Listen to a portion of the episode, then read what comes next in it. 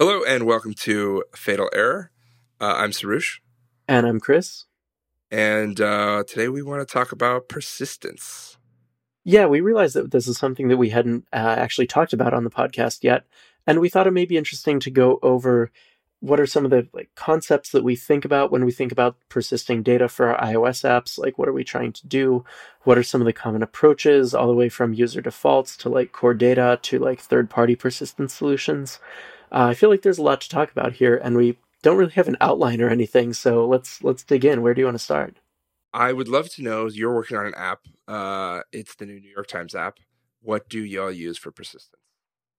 So in this app, we decided to go with Yap Database. And uh, we'll have links in the show notes to all the persistence solutions that we discuss in this podcast, of course. Right. We chose this, uh, we chose Yap for a couple reasons, which I can delve into if you want to hear. I do because um, we are actually looking at graduating from flat files of NS coding to something better than that. And since we already okay. have our NS coders, I was thinking, yap might be a good fit. Um, but I would love to hear some like on the ground experience. So if you're, especially if you're replacing flat files, Yap database may actually be an interesting thing for you to look at uh, because it's modeled as a key value store.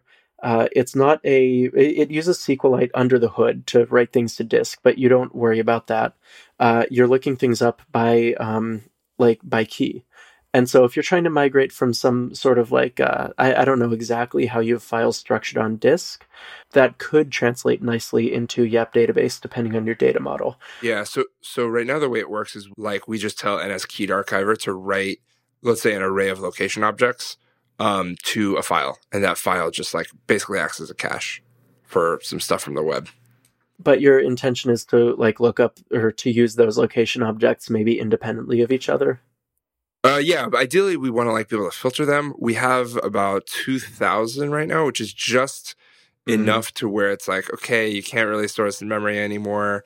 Um, we're having trouble putting it, bringing it all th- over the wire. Um, reading it, especially in certain circumstances, is taking several seconds. Uh, reading off the disk, so five seconds at a, sometimes. Okay. Um, and so we want to do something where we say, okay, you're looking at this part of the map. Just give us these locations, and so, yeah. Okay. Um, so another thing that uh, you that eh, that you'll keep in mind with Yap is that it's not necessarily just a key value store. You can also put keys in buckets, which are called collections. So uh, each object in the database needs to have a key that identifies it, and that key only needs to be unique within a given collection. So you might have a collection of um, locations or a collection of uh, say that is some bucket of locations that you're interested in. Gotcha. Does that kind of correspond to like a table? Uh, it kind of does, yeah. Although this isn't something that you're thinking about under the hood. Right. Um, I, I think that Yap actually writes, um, at least by default, it serializes things with NS coding as like blobs of data that, that get written into SQLite. But you can think of a collection and collections and keys I guess not. They're they're not really like tables because uh, the, everything in a everything in a collection doesn't have to have the same schema. So you can have objects of varying different types in in a collection. Right. And can I index based on let's say index based on let's say the latitude and longitude so I can filter and say I only want things that are in this range of latitudes and longitudes? You can do that, yeah. Uh, so since Yap is built on SQLite, it does provide an API free to create indexes uh, and index those objects, even though they're being stored as like blobs of data. Uh, nice. You can also tell Yap database how to create SQLite indexes for fast lookups of things. I think that's pretty cool. it, it is really cool, uh, and I think there may also be an extension for dealing with geo, uh, like geographical data, uh, more nicely in Yap database. I'm not sure if I'm making that up. Uh, nice. But if there if there is, we'll put a link in the show notes. I saw that there was like a like an extensions section of the README, but I wasn't sure what all cool stuff you could do to it. So, so I'll have to definitely check that out. Yeah, absolutely. So one of the other things that I liked about Yap databases is very extensible. It's like it's a simple model. It's a relatively simple framework. Uh, the like mental model that you need to keep in mind while using it is quite straightforward, even around things like uh, data flow and updates. Um, again, depending on how you model your app, you can choose to go with immutable or mutable models. But you, you can use the app database in a like very simple, very straightforward way, but it's also extensible. So these extensions that uh, that you mentioned that you noticed let you bolt on all sorts of extra uh, behavior and functionality.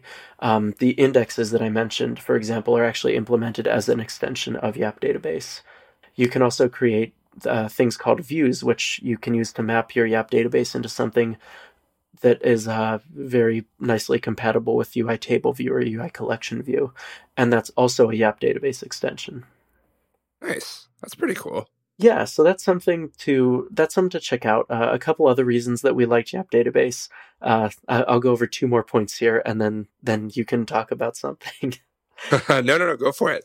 Uh, we liked that you didn't have to inherit from a god ob- like a god class uh, some magical superclass to work with it.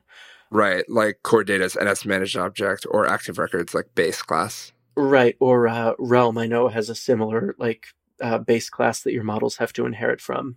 Right. The only requirement that Yap database makes is that you uh, have to be able to encode your model objects to data somehow and decode your model objects from data somehow. Uh, by default, yeah, that's going to be via NS coding, although you can also plug in your own encoding decoding solution if you want for some reason. Uh, you want to use custom serialization, go for it. That's pretty crazy. So, this meant that we could use uh, Swift value types in our application uh, with the addition of some adapter uh, classes that take care of the like coding and decoding part, like for NS coding compliance. But nice. outside of our sort of persistence layer, everything in the app is just dealing with immutable Swift structures which is really nice and which is something that Core Data or Realm couldn't support for us. Right, right. Realm, since it relies on subclassing, relies on using classes. So you can't use structs at all. Right. Well, and yeah, and, and Core Data, I mean, I don't think you, Core Data, you have to have a managed object subclass too, right? Unless something. Yes, you have to. Unless something very big has changed since I last used Core Data. No, you do. The only weird thing that you can do is you can use transformable properties where those can be conformant to NS coding, but they have to be like a child property of an NS managed object. Mm, okay. Interest. That's right. Yeah. yeah. And yeah. the last thing that we liked about Yap Database that really uh, drove um, that really drove me to pick Yap Database for this application is that you can also create uh, relationships between not just entities in Yap database. So you can have a relationship between like two things in your database that say like, uh, when this object gets deleted, like this other object should be deleted. And it's almost like a reference counting sort of relationship.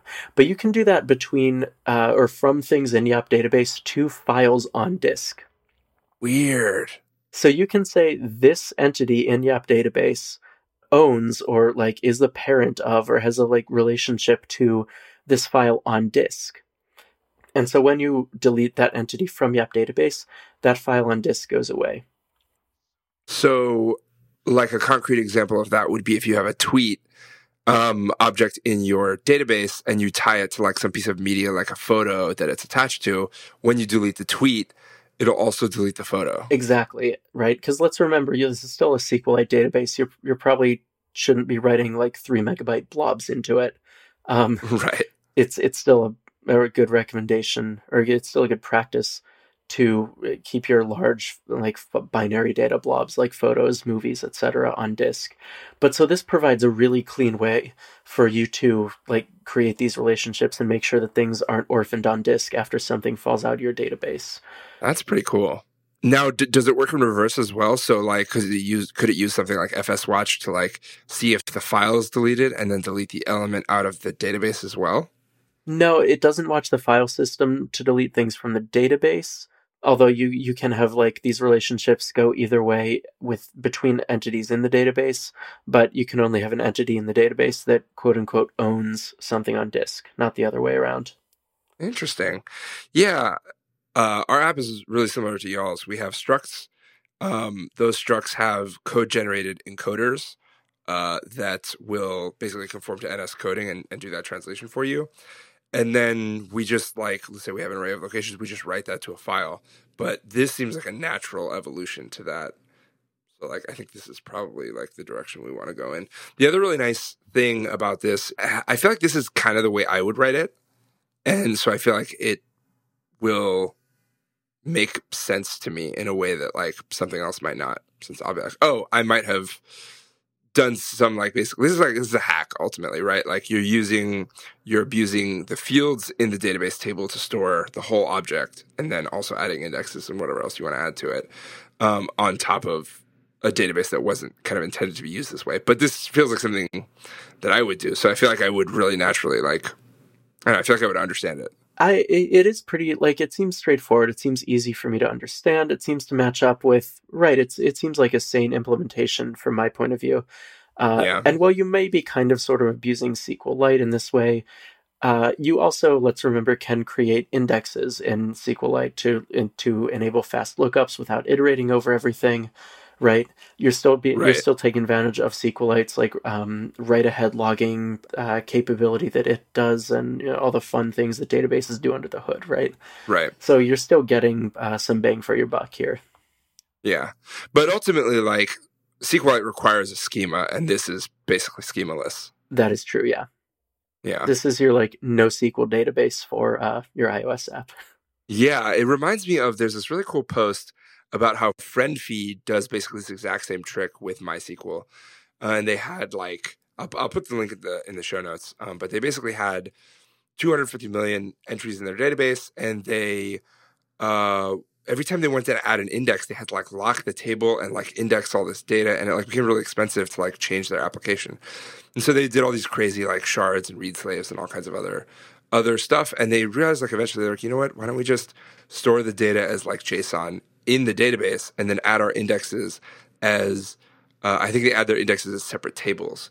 And so the adding of the index is actually totally separate from the like hmm. from the data itself. So you can create indexes super super quickly. And then I assume that they get like populated asynchronously uh, once that index is created. Then. Yeah, exactly, exactly. It just sort of like figures itself out. The the blog post goes into some detail. My understanding is there are some trade offs here, but basically this seems pretty good to me. Interesting. Yeah, uh, I'll have to check that out. As long as we're talking about schemaless, uh, like server-side databases too, I'll throw out a uh, a call out to uh, PostgreSQL, Postgres. Postgres, yeah. Which uh, a while ago added some native features to support storing schemaless JSON and um, dealing with it in some neat ways. Interesting. I haven't actually used this, but if this is something that you're considering, I would highly recommend that you check it out. Does anybody use Postgres on the client? That would be a cool idea. That I, huh?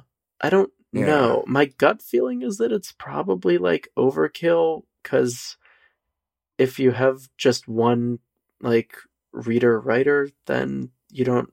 I don't know. Then SQLite's more well suited to what you're trying to do. But yeah, I've never heard of anyone doing that. Yeah, me neither. Seems like a pretty crazy idea, but I don't know.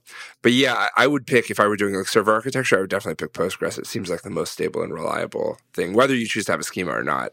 I mean, I feel sold on Yap database. I mean, I'm not going to say that you absolutely should use it over all other solutions, uh, but I think we're pretty happy with it so far, and I think nice. it deserves a look.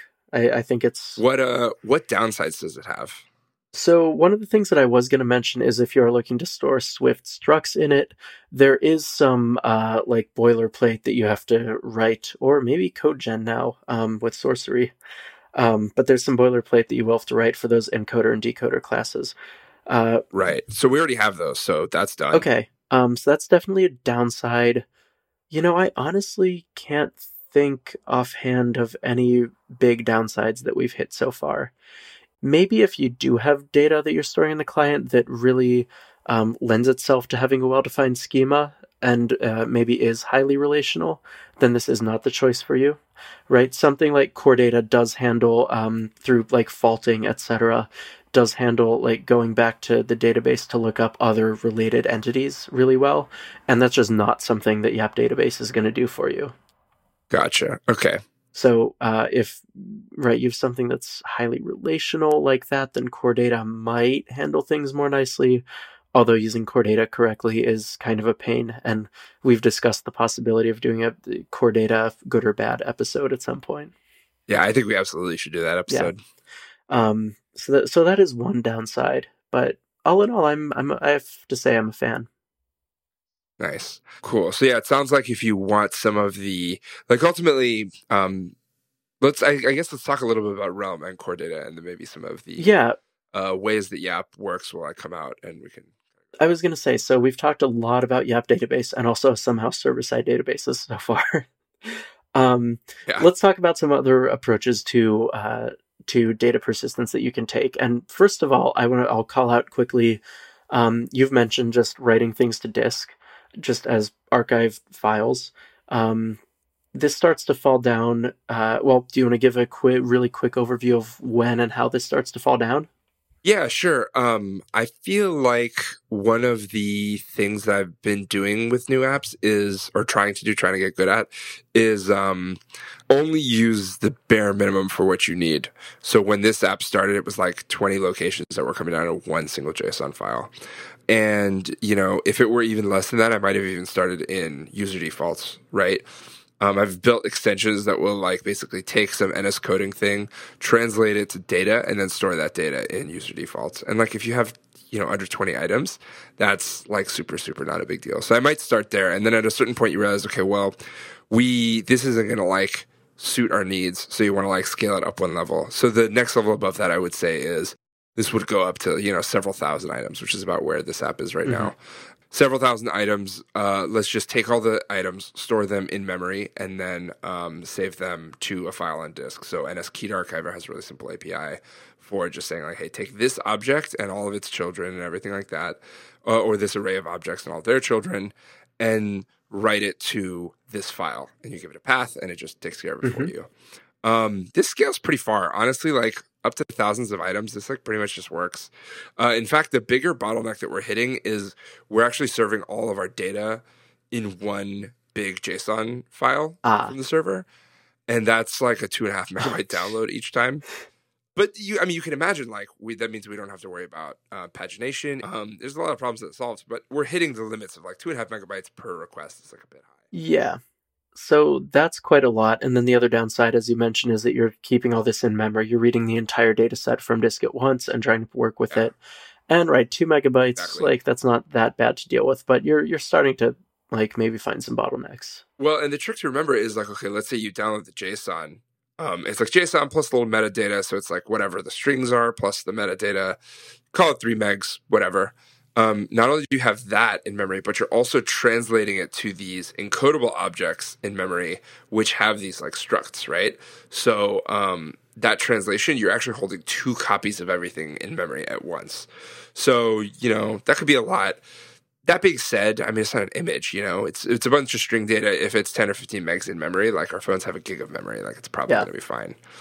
Um, but yeah, we're hitting these limits of like now with this single file, we're hitting the limits of, well, it's in certain weird cases, it's taking up to five and six seconds to read off the disk the very first time, I guess before the caches are warmed up. Um, I assume the disk has yeah. some kind of cache.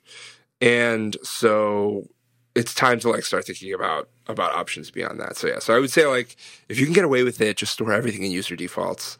Once you get beyond 20 items, then start to think about flat files uh, which takes you pretty far. You just do all your filtering in memory, and it's really not that big of a deal. And then once you get beyond that, then it's time to start thinking about uh, some of these right. more advanced persistence options. So the first persistence option that you're likely to uh, run into, that you're likely to find as a as an iOS developer, would be Core Data. Yeah, yeah, that's the first party provided persistence framework, and that's a huge thing to jump into right off the bat, like coming from flat files to Core Data. Yeah. So I know that this got a little bit better with um was it iOS 10 when they added the like what what's a new API that's like a core data stack that you can set up easily? Right. So there's NS core data stack, uh, which was which is pretty recent.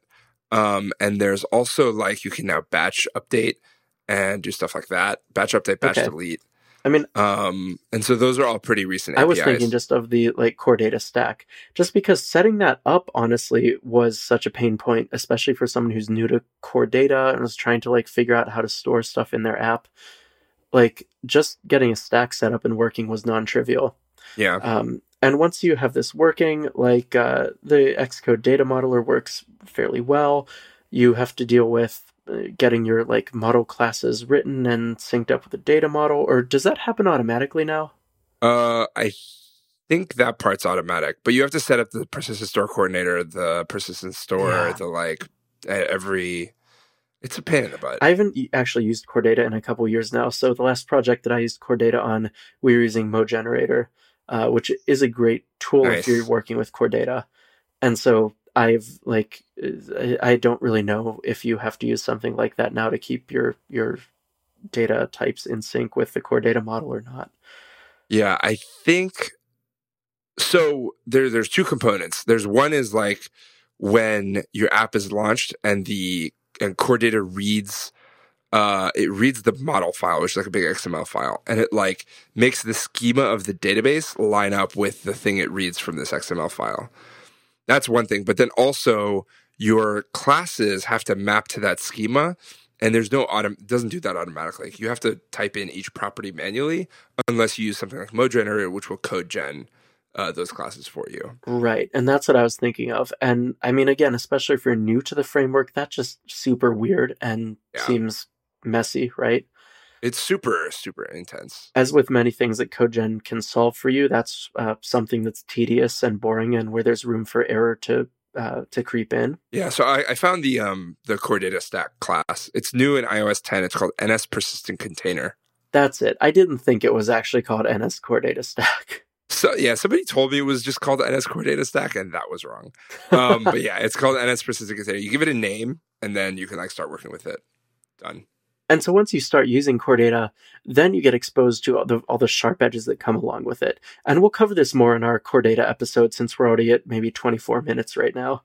But yeah. suffice it to say that there are a number of sharp edges that come with using core data uh, because it so, kind of because of some of the design constraints and goals that come along with core data. Uh, core data tries to give you a like consistent and always updated view into the database in all your model objects. Um, it, it, tries to update things for you in like near real time as things are changed. And as it turns out, uh, that's a hard thing to do, especially when all your like models are also mutable, right? This turns out to be a just giant ball of complexity that you now get to deal with. Congratulations. Well, and don't forget, it's not thread safe. Well, right. Yeah. I mean, Right. So in addition to trying to like provide a like consistent view of the world to everybody and everything, um, and provide all this nice like faulting behavior, uh, it's not generally speaking thread safe and so you have to do things very carefully any t- anywhere that you're say adding 2000 locations to core data from a 2.5 megabyte json response in the background yep. yep. Yeah, and there's there's a lot of weird tricks you can do around. There, there's people that are better at core data than us that you should go learn from. Oh yeah. Um, but there's all kinds of weird tricks you can do. Like you can make one thing a background context and one thing a foreground context, and only use the background one for writing, and only use the foreground one for reading, and this makes sure that things stay fast. Um, there's a lot of weird tricks you can do. It does work. A lot of people do use it. There's a lot of help on the internet uh, for it, but it is it's got a lot of sharp edges, and it's it can be frustrating in a lot of ways. Yeah. Yeah. I tend to shy away from it these days. I as I said, I haven't used it, I don't think, since maybe 2014 at this point. Is that even possible? Yeah, seems reasonable. Yeah. I guess I guess that's I think true. I've used it since 2013. No, that's not true. One of my clients used it and it was a lot to there was a lot to deal with there. Yeah.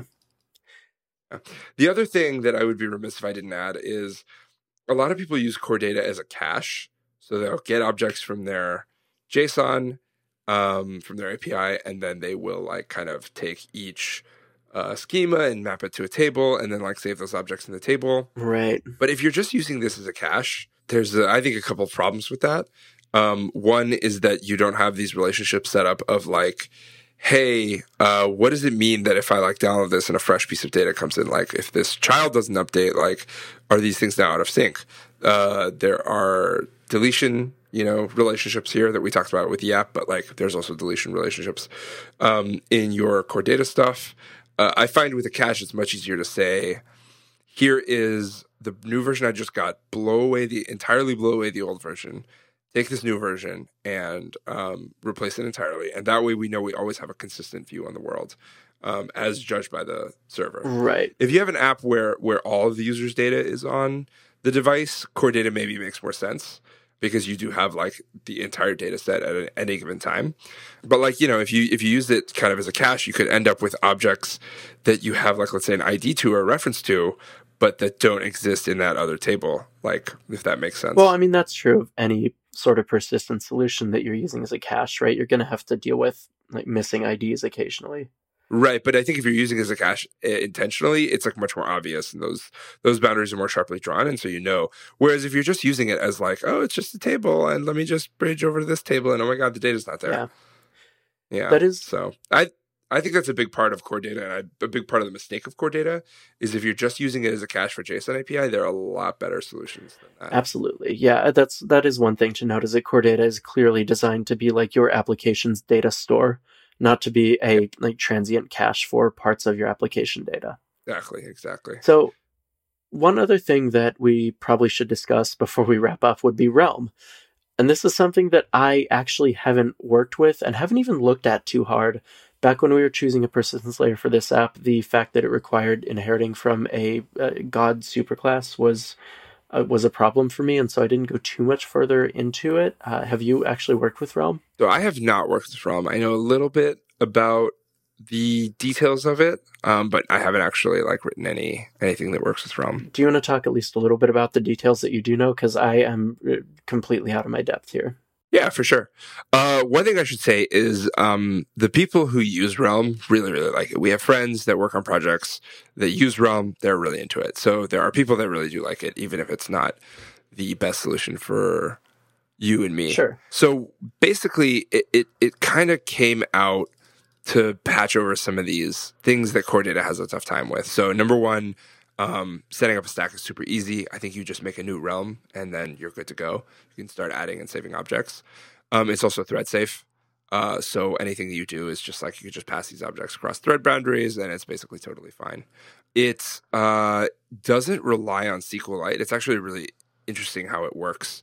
Your class like kind of dynamically bridges to the disk. It's kind of memory mapped if you if you know about the memory map function. Yeah. Um, so basically, when you read a property, it is actually going to the disk and reading that straight off the disk. It's never copied into memory first, the way it would be with core data. Um, so it's not SQLite. It's something totally different.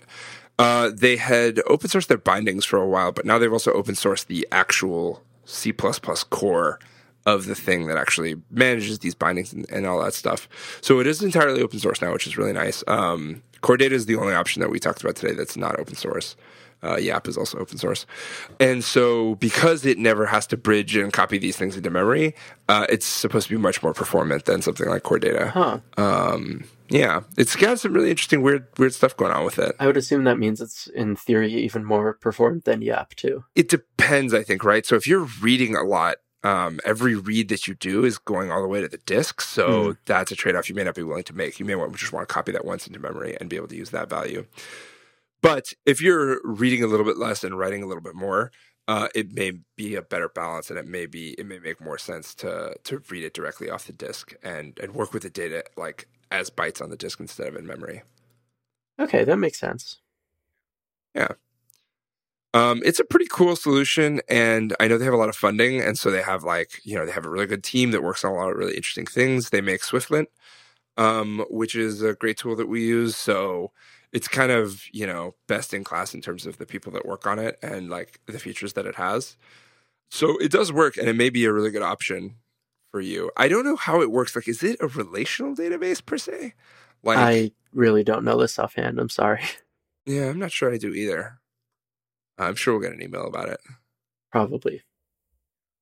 Yeah, it's a pretty cool thing. It can be a good solution. I might uh, recommend it over core data in every situation. Do you think that's fair to say? I think that, I mean, well, I don't know that much about it, so I don't really feel comfortable saying that, although I feel like you may be right. Yeah. I, am just struggling to think of a time when I would be working on an app where I would think core data is appropriate and Realm is not appropriate. Yeah, I'm really not sure.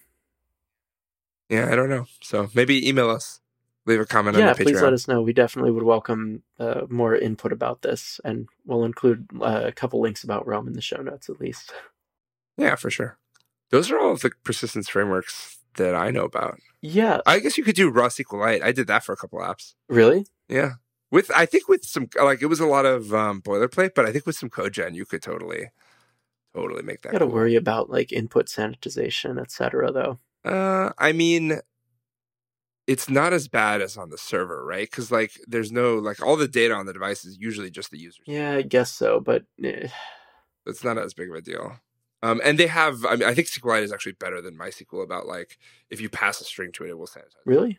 That's got to depend on the bindings that you're using, doesn't know, it? I don't know.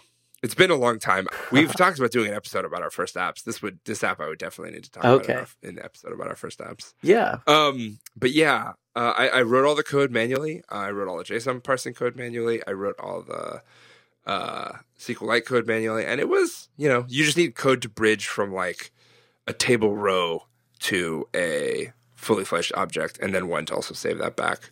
But if you had CodeGen, I, you could kind of just write it yourself. Yeah. Like if you're CodeGenning that like struct to NSCoding bridge, you could just CodeGen the the SQLite to um to struct bridge, for example. So think about that. I'll think about it. Before we wrap up, I wanted to mention two things that I thought of when you mentioned that you were working directly with SQLite, uh, which would be FMDB, which are uh, Objective C wrappers around SQLite. Is that what you were using for SQLite, or were you? Uh... It is what I was using. Okay. There was also something called EGODatabase back in the day, which I think was also a SQLite wrapper, and it had Operation queue support. Huh. Maybe when FMDB didn't. So I used one of those. I can't remember which one, or both. It's possible. so FMDB yeah. would be something to look at if you're interested in using SQLite more directly. And then um, from Marco Arment, there's FCModel, uh, which I've never worked with, but which it says on GitHub is an alternative to core data for people who like having direct SQL access. So uh, there you go. If you want, quote, some of core data's convenience, but with more control over implementation, performance, database schemas, yada, yada, yada. Um, this may be something to check out. I've never worked with it, so I can't necessarily recommend it, but put it on your list. Yeah, that's definitely something to check out. Uh, okay, so we could toss links to those in the show notes, but other than that, anything else, Chris? No, I don't think I have anything else to add. Those are everything that I've worked with, or uh, most of the things that I can remember ever reading about. So cool. Well, thanks, Patreon supporters, and we will talk to you next week.